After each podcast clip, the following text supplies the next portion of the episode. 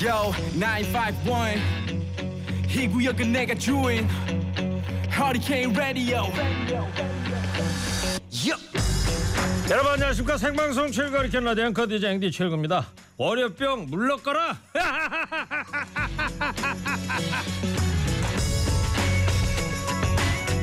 오늘 하루 기분이 어땠나? 직장인들한테 일주일 동안 기분 일지를 써보라고 그랬습니다. 근데 의외의 결과가 나왔습니다 한 주일 중에 월요일이 기분이 제일 안 좋은 건 아니었다고요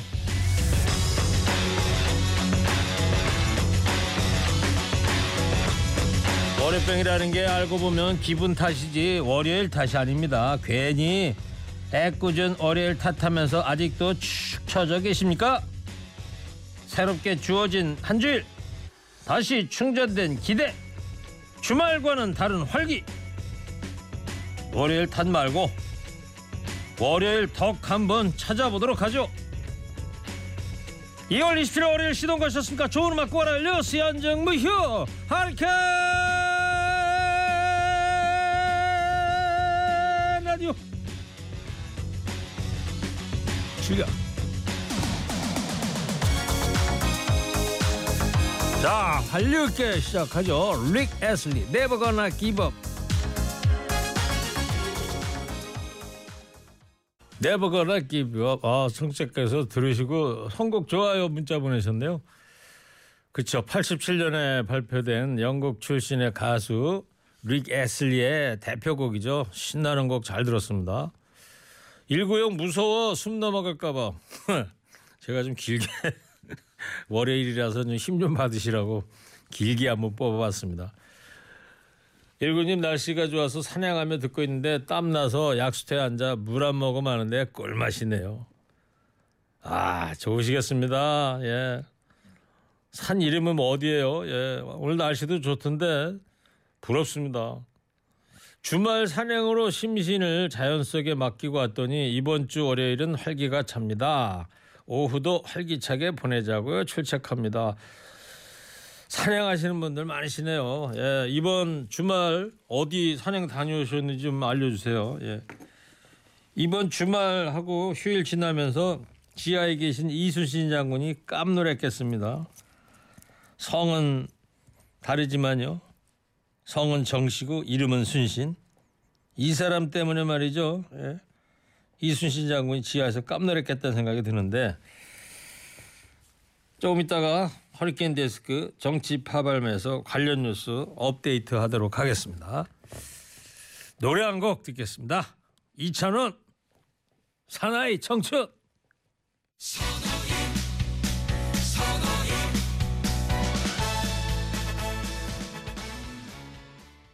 이찬원 사나이 청춘 잘 들었습니다. 산 어디 좋은지 문자 좀 보내주세요 했더니 많이 보내주시네요. 예, 홍천의 공작산이라고 정상에서 보면 공작새가 날개를 활짝 편 모양의 산새가 있어서 지어진 이름이라더라고요. 경기도 양주 불곡산에 동양 동문산악회에서 정기산행 다녀왔습니다. 평균 연령 63세. 제가 차기 부회장임에도 61살 젊은 후배들이 안 들어옵니다.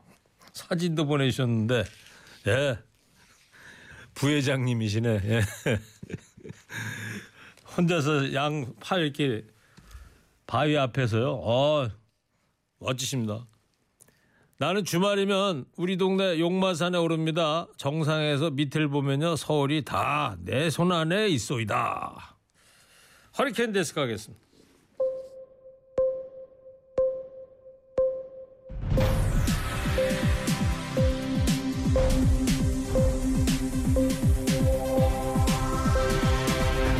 허리케인 데스크.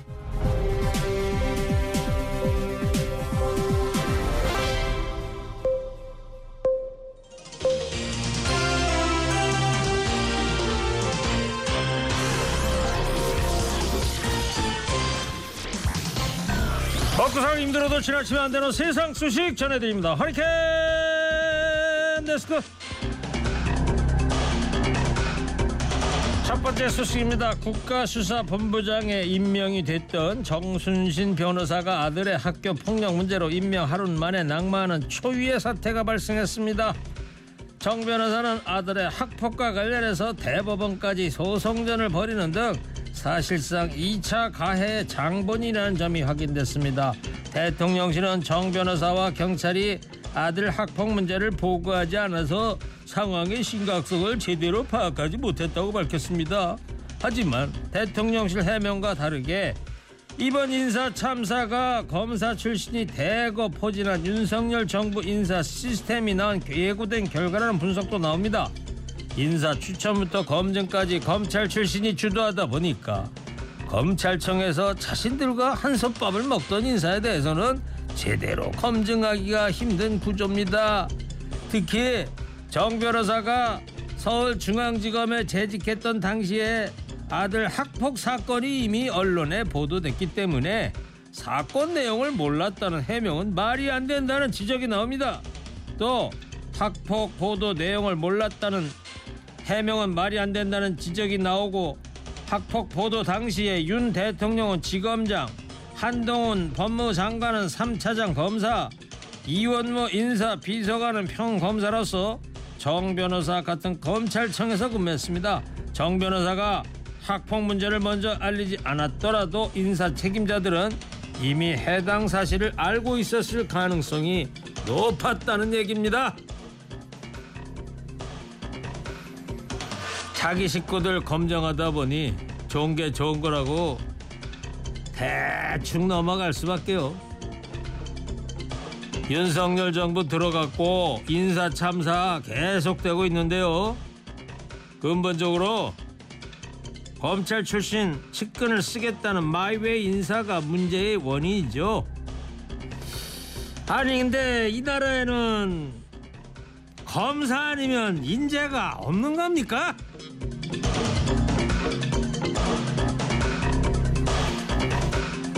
대장동 배임과 성남 FC 뇌물 의혹을 받는 이재명 더불어민주당 대표 체포동의안 표결이 잠시 후 국회 진행됩니다. 이 대표 혐의를 입증할 직접 증거가 있는지 두고 검찰과 이 대표 양측이 그간 치열한 공방을 벌여왔는데요. 경찰에 따르면 성남시장 재직 시절 이 대표가 받는 대장동 배임 혐의액은 4,895억 원에 달합니다. 민간 업자들에게 개발 특혜를 몰아주고 성남 도시개발공사 이익은 제한함으로써 성남시에 막대한 손해를 끼쳤다는 겁니다. 검찰은 이 대표가 보고받고 승인한 모든 것을 객관적인 증거로 확보했다며 향후 법정에서 공개하겠다고 예고했습니다. 반면 이 대표 측은 검찰이 명확한 물증 없이 대장동 일당의 진술만으로 이 대표를 몸통으로 몰고 있다고 맞서고 있습니다. 양측 공방이 치열한 상황에서 표결 전에 있을 한동훈 법무부 장관의 체포 동의안 설명에서 새로운 증거가 언급될지 주목되고 있습니다. 본회의가 이제 잠시 후 10분 뒤에 밤부터 이제 시작이 됩니다. 정치 파발에서 바로바로 현장 상황 전해드리도록 하겠습니다. 다음 소식입니다. 대통령실이 내수 진작 차원에서 청탁금지법 일명 김영란법상 3만 원인 식사비 한도를 인상하는 방안을 검토하고 있습니다. 이도훈 대통령실 대변인은 김영란법에서 규정된 음식값 한도를 현재 3만 원에서 5만 원 등으로 올릴 수 있는지 질문이 있었다면서 이 문제뿐만 아니라 전반적으로 내수를 진작할 수 있는 방안이 있는지 큰 차원에서 논의가 진행 중이라고 밝혔습니다. 현재 부정 청탁 및 금품 등 수수의 금지에 관한 법률 즉 김영란법 시행령상 한도는 음식물이 3만 원, 축의금과 조의금 5만 원, 화환과 조화가 10만 원, 선물이 5만 원 등입니다. 비싼 밥은 본인 돈으로 월급 타갖고 사 먹으면 되지 뭔 내수 타령이요? 대접받다 보니까 이게 한 끼 밥값 3만 원도 적게 느껴지나 보죠. 요즘 물가 상승에 서민 사이에선 편의점 도시락이 다시 인기라던데 그거 검토할 시간에 민생 고민이나 도와주기 바랍니다.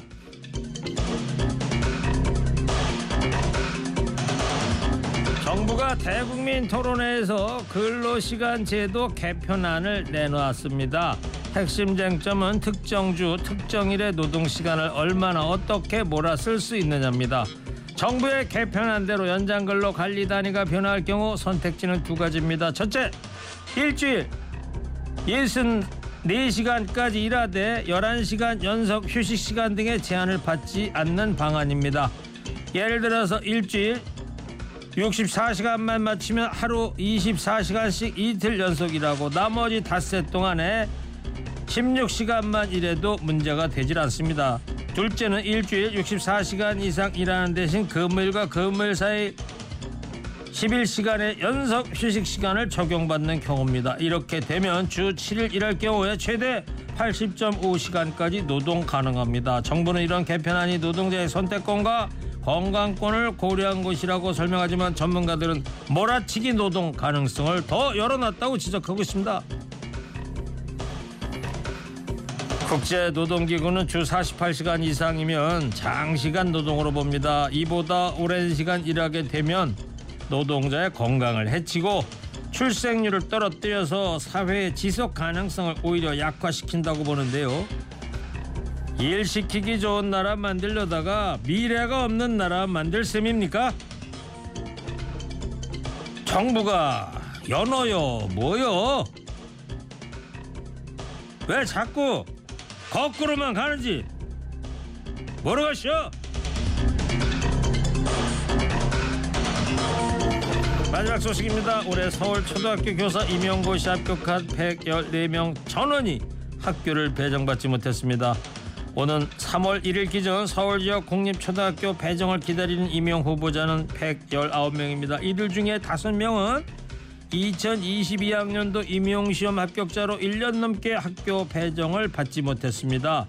서울 지역 초등학교 합격자가 발령받지 못하는 현상이 나타난 건 어제 오늘만의 일이 아닙니다. 2017년 이후 서울 지역 초등교사 합격자가 발령까지 대기한 기간은 평균 1년 3.6개월로 나타났습니다. 가장 긴 발령 대기 시간은 2년 6개월이었고요. 정부가 교원 정원을 줄이고 있지만 학생 수가 줄어들면서 임용 적체 현상 계속되고 있는데요. 서울 지역 초등학교 취약 대상자는 지난해 7만 442명에서 올해 6만 324명으로 떨어졌습니다. 애들이 줄어드는데 교사 수가 줄어드는 게 당연한 얘기겠죠. 지난해 우리나라 합계 출산율이 0.78명까지 떨어졌다고 하던데요. 노동 정책도 교육 정책도 아이 낳기 좋은 환경과는 점점 멀어지고 있으니 교사의 일자리인들 어디 무사하겠습니까? 오늘 허리케인 데스크 여기까지 하겠습니다. 깨어있는 시민이 됩시다. 잠시 후 정치가 바로 서야 나라가 바로 선다. 히히히 정치 파발마에서 정치권 소식 발빠르게 전해드리겠습니다. Yeah.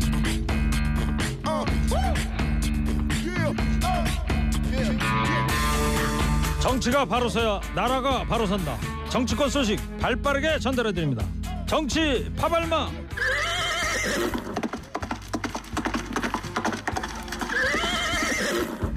네, 2월 마지막 주 월요일입니다.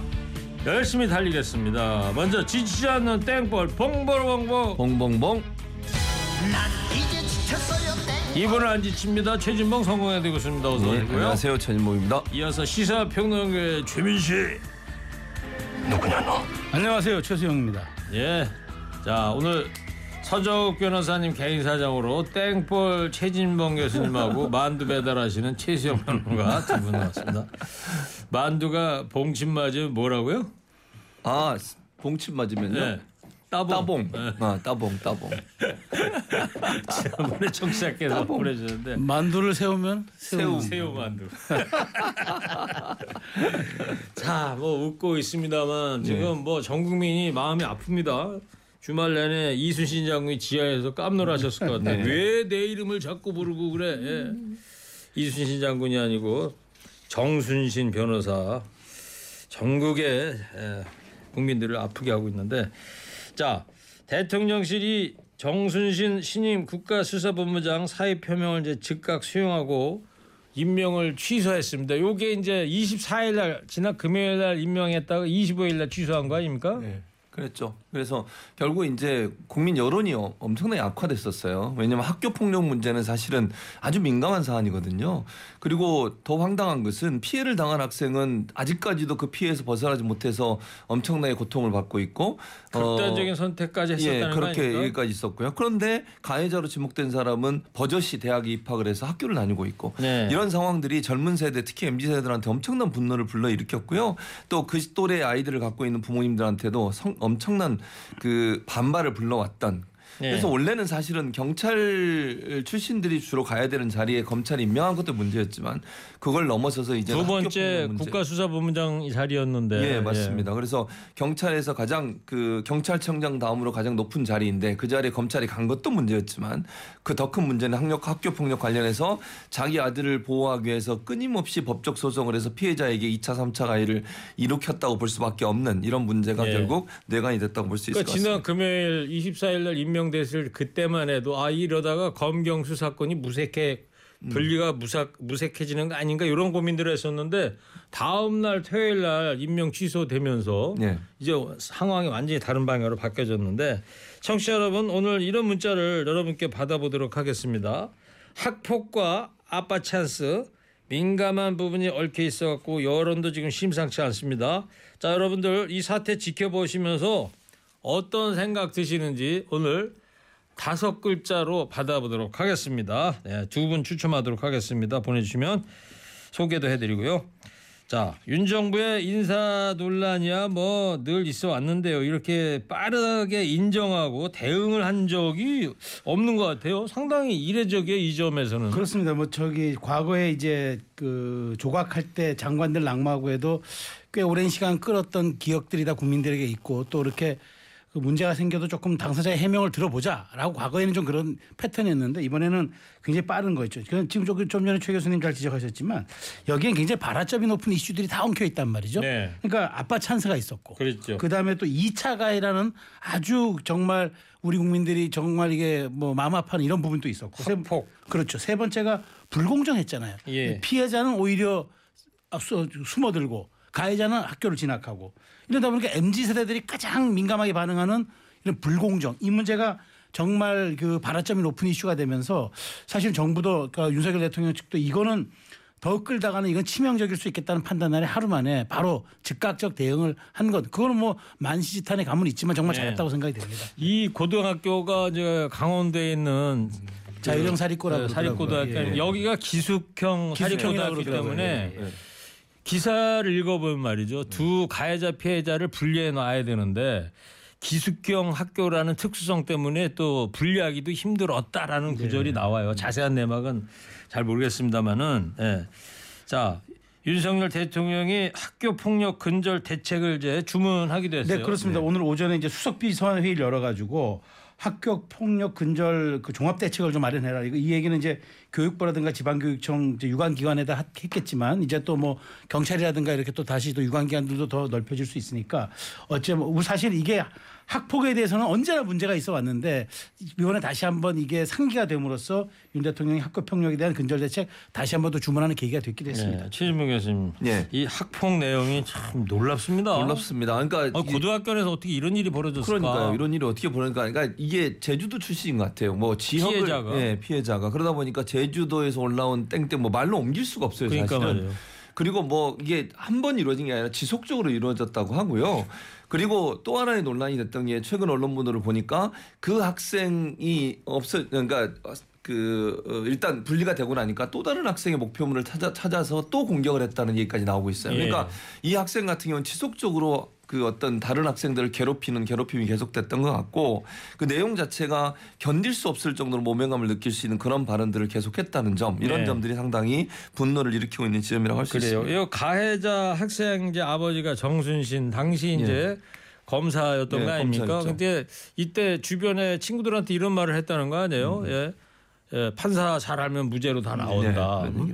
어떻게 고등학생이 이런 얘기를 했을까? 결국에는 집에서 뭐 다 들은 얘기를 친구들한테 했던 것 같은데 더 놀라운 건 말이죠. 이 정순신 당시 검사의 그 대응이에요.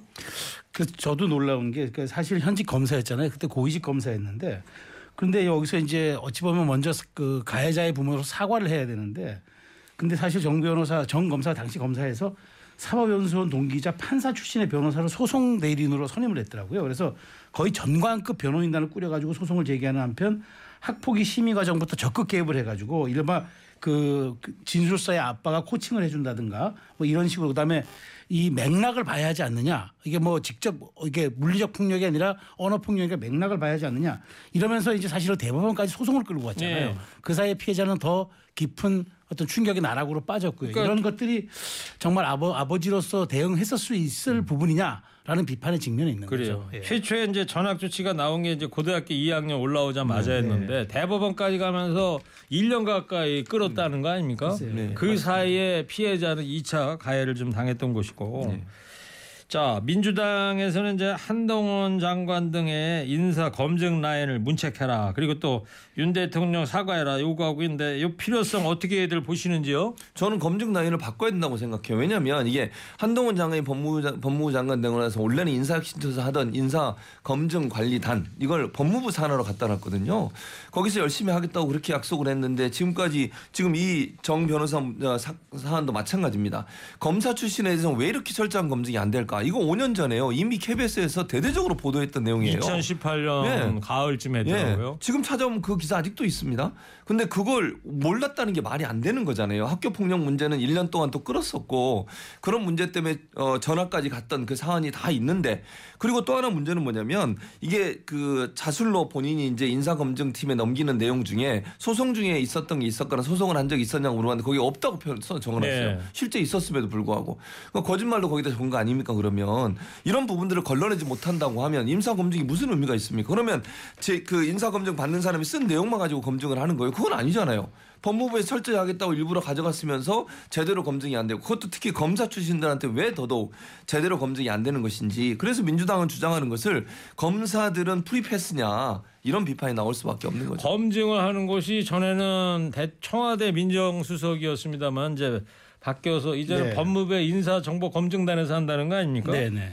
어, 어떻게 보세요? 그 저, 저는 뭐? 이게 한동훈 장관이 뭐 사과해야 되느냐 이 부분에 대해서는 뭐 저는 어쨌든 보완을 해야 된다고 생각을 하는데 이번에 제가 자- 그 공직 예비 후보자 사전 질문서를 보니까 지금 뭐 저 최 교수님 말씀하셨는데 이게 있었습니까는 아니고 있습니까요. 현재 진행형이에요. 그러니까 본인 배우자 또는 직계 좀비 속이 원피고 등으로 관계된 민사 행정 소송이 있습니까 하면 아니오겠죠. 근데 있었죠. 있었는데 이제 아니오죠. 그러다 보니까 이게 그러면은 정말 그러면 이 검증 대상자들의 선의에만 기대해야 되느냐? 자발적 선의가 없으면 검증하지 못하느냐? 이 본원적 질문에 이제 직면하는 거죠. 그래서 저는 이렇게 하면 안 되고 저는 이런 부분이에요. 그 경, 경찰은 세 평을 조사하고 1차가 법무부가 하고 2차가 이제 저 청와대 과 대통령실 공직기강 비서관실이 하는데 여기 하나를 또 저는 거치거나 보완해야 되는 게 네. 정무 감각이 있는 라인을 하나 보강시켜야 돼요. 그러니까 네. 매일 법적인 그러니까 검사적 검사적 시각에서만 보면은 걸러내지 못할 것들이 많은데 국민의 눈높이에서 보면 또 걸러낼 수 있는 것들이 많거든요. 그런 점을 확실하게 보강해야 되고 법무부에 그렇게 이게 정말 그 필요하다고 갔으면은 제대로 해야죠. 그러면 저는 이번에 대대적인 쇄신과 보완을 해가지고 허술했던 점들을 완벽하게 좀 고쳐야 된다. 네. 그 말씀드리고 싶습니다. 근데 또 하나 이제 제가 여기서 한 가지 더 말씀드리고 싶은 것은 본인들이 쓴 진술서 그거 가지고 보면 안 되는 그게 무슨 검증이에요. 본인들이 다 거기 체크하잖아요. 최수영 평론가도 잘 알지만 이거 법무부 뭐 검찰 다 하겠 뭐 이렇게 검증해도 됩니까라고 다 체크해요. 그럼 자기들이 돌려봐야 되는 거죠. 그거를 본인이 낸 서류만 가지고서 체크를 하려면 뭐하러 검증을 합니까? 그러면 예. 이, 법무부의 인사정보 검증단 만든다고 한동훈 법무장관이 초기에 미국 연수 출장까지 그랬죠. 갔다 예. 왔다면서요? 그래서 갔다 오고 나서 이제 뭐 하- 기자들이 이제 질문하니까 보, 보시라 과거에 인사 검증하는 것 기자들이 질문이나 할 수 있었냐? 하지만 저 옛날 청와대가 했을 때는 할 수는 있었냐. 근데 하지만 지금은 내 우리가 오니까 봐라. 국회 본회의장 입구에서도 나한테 질문할 수 있지 않느냐. 이게 달라진 점이라고 자신감 있게 얘기했잖아요. 그러면 달라진 점을 결과로 보여야 되는 게 저는 공직자로서 그게 맞다. 그러면 이렇게 허술하게 정말 공직 그러니까 대상자들 검증 대상자들의 선의가 없거나 혹은 자발적 진술이 없으면 확인할 수도 없는 검증이라 그러면 그거는 일방적 검증에 불과한 거죠. 네. 저는 법적인 잣대에 대해서도 걸러내는 것도 중요하지만 국민의 눈높이나 공감적인 그런 부분에 대해서도 정말 그 일치하지 못하는 공직자들은 사전에 걸러내야죠. 그게 대통령과 정, 국정에 부담을 주지 않는 네. 것 아니겠습니까? 지금 언급했던 한동훈 법무부 장관이 지금 2시 반부터요.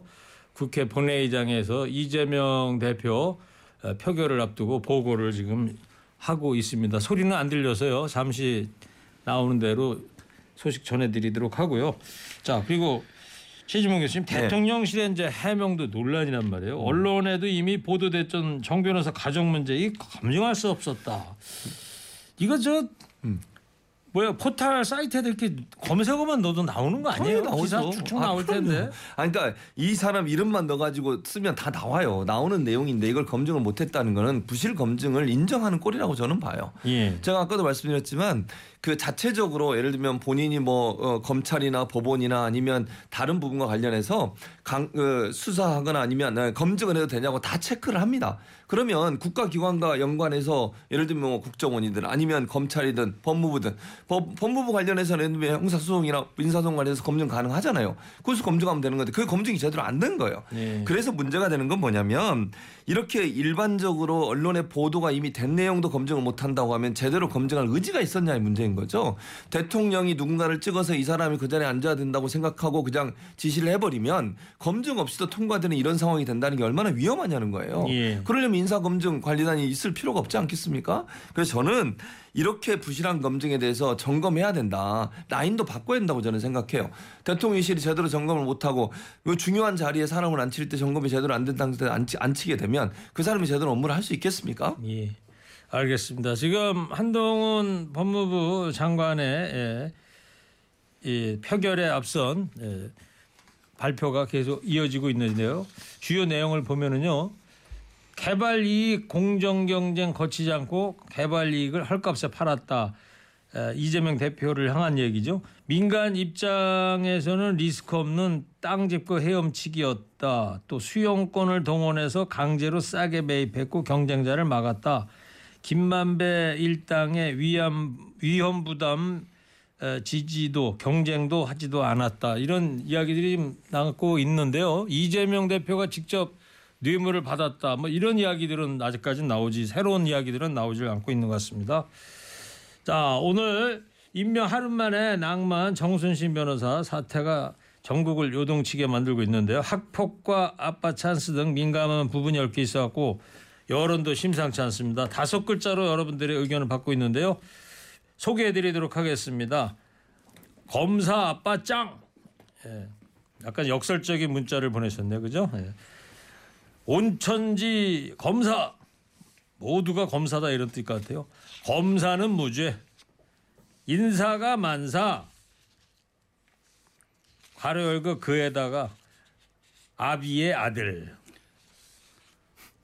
출래 불사춘이다 이렇게 보내주셨어요.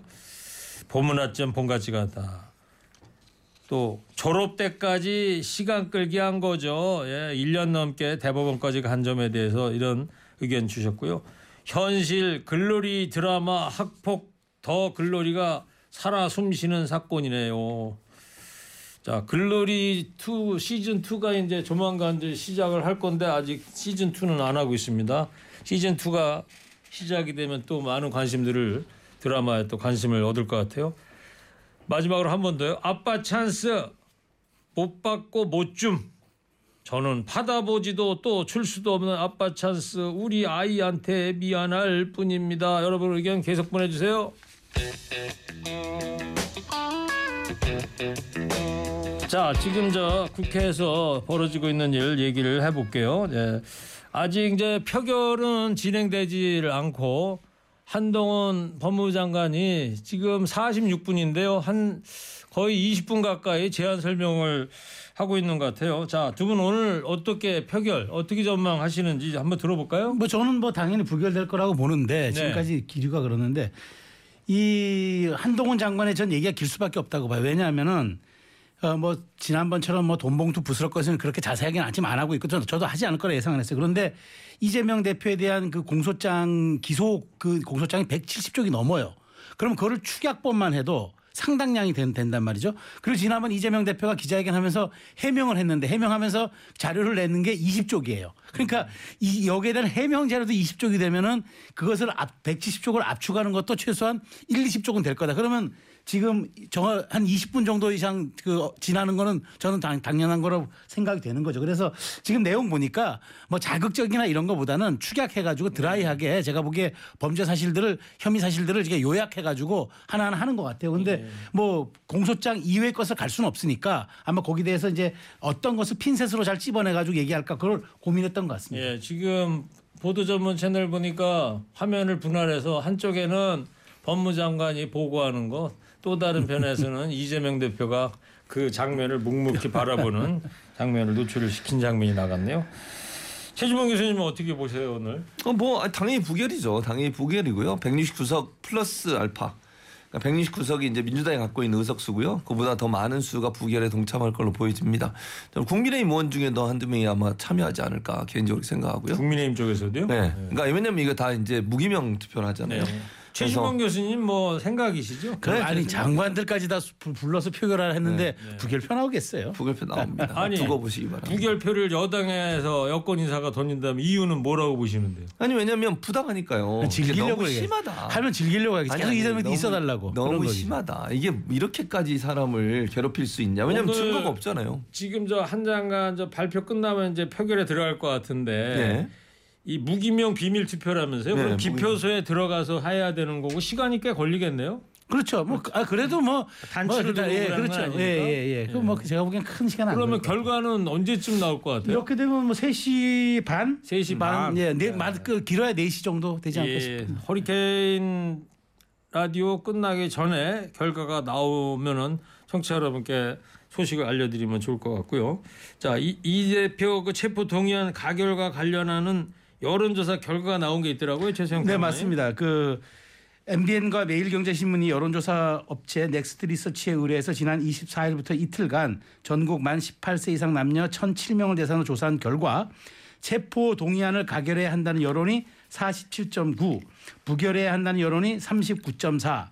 이렇게 해서 훨씬 가결 의견이 높았고요. 그다음에 만일 검찰 기소를 한다면은 대표직을 사, 사퇴해야 한다는 여론은 59.2, 대표직을 유지해야 한다는 여론은 31.7에 불과해서 사퇴해야 한다는 여론이 60%에 가까워 가지고 네. 상당히 국민들은 이재명 대표 체포동의안에서 부정적인 것과 그다음에 대표직을 유지하는 것에는 더 부정적인 그런 결과를 보여줬는데요. 자세한 사항은 중앙선거 여론조사 심의위원회 홈페이지 참조하시면 되겠습니다. 네, 뭐 두 분도 다 체포 동의안이 오늘 부결될 거라고 전망을 네, 네. 했습니다만은 여론조사는 하여튼 이재명 대표한테 상당히 불리하게 나왔는데 이유가 뭘까요, 최진봉 교수님? 그러니까 아무래도 이제 검찰을 발 기사와 뉴스들이 너무 많이 쏟아지고 있어요. 네. 그러니까 이재명 대표가 반박을 함에도 불구하고 대체적으로 특히 이제 종편과 보수 언론들 같은 경우에는 하루 종일 이재명 대표에 관한 사건을 검찰에서 얘기하는 내용만 주로 보도를 하게 됩니다. 그러니까 이분 이 문제에 대해서 깊이 좀 어, 관여를 하거나 자세히 알아보거나 아니면 이재명 대표의 반발이나 민주당의 반발을 자세히 읽으신 분들이 아니면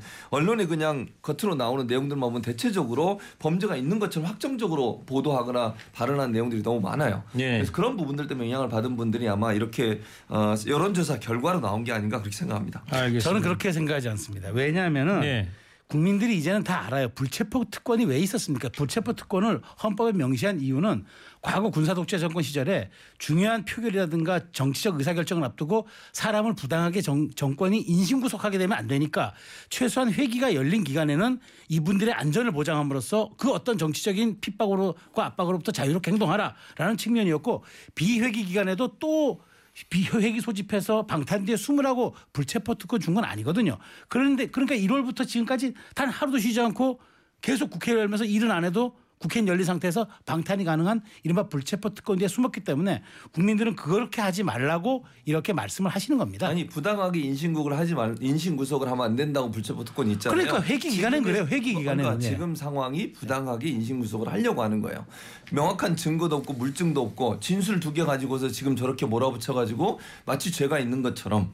그러니까 진술이라고 하는 것도 그 두 사람의 진술이잖아요. 유동규 남욱 두 사람의 진술 말고 무슨 물증이 있어요? 그렇게 아니, 김만배 법 앞에 법정에 가면 아니, 됩니다. 아니, 네. 김만배 씨도 아니라고 주장을 하고 있고 이런 상황에서 무리하게 구속영장을 청구하는 법- 검찰의 태도 자체가 정치적이라는 거죠. 네. 망신주기 하고 이거 뭐 나중에 이제 지금 최수영 평론가 저런 논평을 하게 만드는 거예요. 결국은 방탄 국회다 이런 비판을. 만들려는 검찰의 고도의 정치적 수단. 그래서 이거는 반- 반드시 불체포 특권을 활용해야 되는 상황이죠. 국민 저희 국민들이요 굉장히 현명하신 분들이에요. 왜냐하면은 뭐 검찰이 계속 언론 플레이 한다고 거기에 경도되고 거기에 속아서 이렇게 여론하시는 분들이 알겠습니다. 아니에요. 예. 그 부분은 너무 과소평가하시는 것 같습니다. 제가 요거 하나만 두 분께 짧게 음. 한번 질문을 드려볼게요. 지금 자막으로만 이게 나오기 때문에 한동훈 장관의 제안 설명이 음.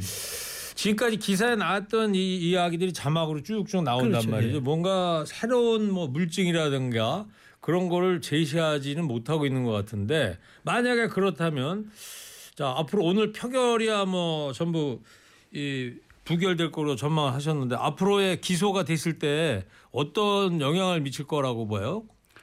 아, 저는 이제 이 그 한동훈 장관이 저렇게 설명을 쭉 했기 때문에 이제는 만일 여기서 부결이 되잖아요. 그럼 검찰이 저는 불기소로 일단 기소할 걸로 봐요. 제 일단 인신 구속은 안 된 상황이지만 그래서 네. 재판장에서 그러면 법리 싸움을 한번 가보자. 저는 검찰이 그런 전략으로 나올, 나올 거라고 생각합니다. 이제 배임 혐의가 뭐 가장 크게 그렇죠. 다뤄질 예, 것 예, 같고요. 최진명 교수님. 그러니까요. 지금 이제 재판에 가면 제가 볼 때는 그 검찰의 논리가 완전히 무너질 거라고 저는 생각해요. 네. 그러니까 지금은 이제 기소를 하겠죠. 불구속 기소를 할 텐데 기소의 재판장에 가서 이재명 대표 측이나 변호인 측에서 적극적으로 이제 본인의 논리들 얘기할 거고 치열한 공방이 있을 거고요. 재판에서는 당연히 물증이 필요하지 않겠어요. 증거가 있어야 되는 알겠습니다. 거니까 자. 그 정으로 온다고 하면 검찰의 논리가 사상 누각에 불과하다는 게 증명될 거로 봅니다. 예. 자, 정순신 변호사 낙마 사태 지금 지켜보면서 드시는 생각 다섯 글자로 더 소개해 드리겠습니다. 상탁하부정 윗물이 흐리면 아랫물도 흐리다. 당신도 공범. 검사면 다냐. 민심이 천심. 가루에 얼굴 닦고 억울하면 검사 자식 돼. 예. 자 마지막으로 두 분도 한 줄 평해 주세요. 이른바 정순신 사태 지켜보면서 드는 생각 다섯 글자로 최진범 교수부터 해주세요. Three, two, one. 검사는 패스. 교수님 이게 정말 최선입니까? 김부장 갑자기 튀어나와가지고. 예? 왜 나한테만 김부장이 튀어나오는 거죠? 이어서 최수영 평론가 해주세요. Three, two, one. 이건 아니죠. 좀 더 창의적으로 해주세요. 오늘 두 분이 다 디스를 당합니다. 예. 상의가 안 돼. 정치 파발마 최진범 교수 최수영 시사평론가였습니다. 두 분 고맙습니다. 감사합니다.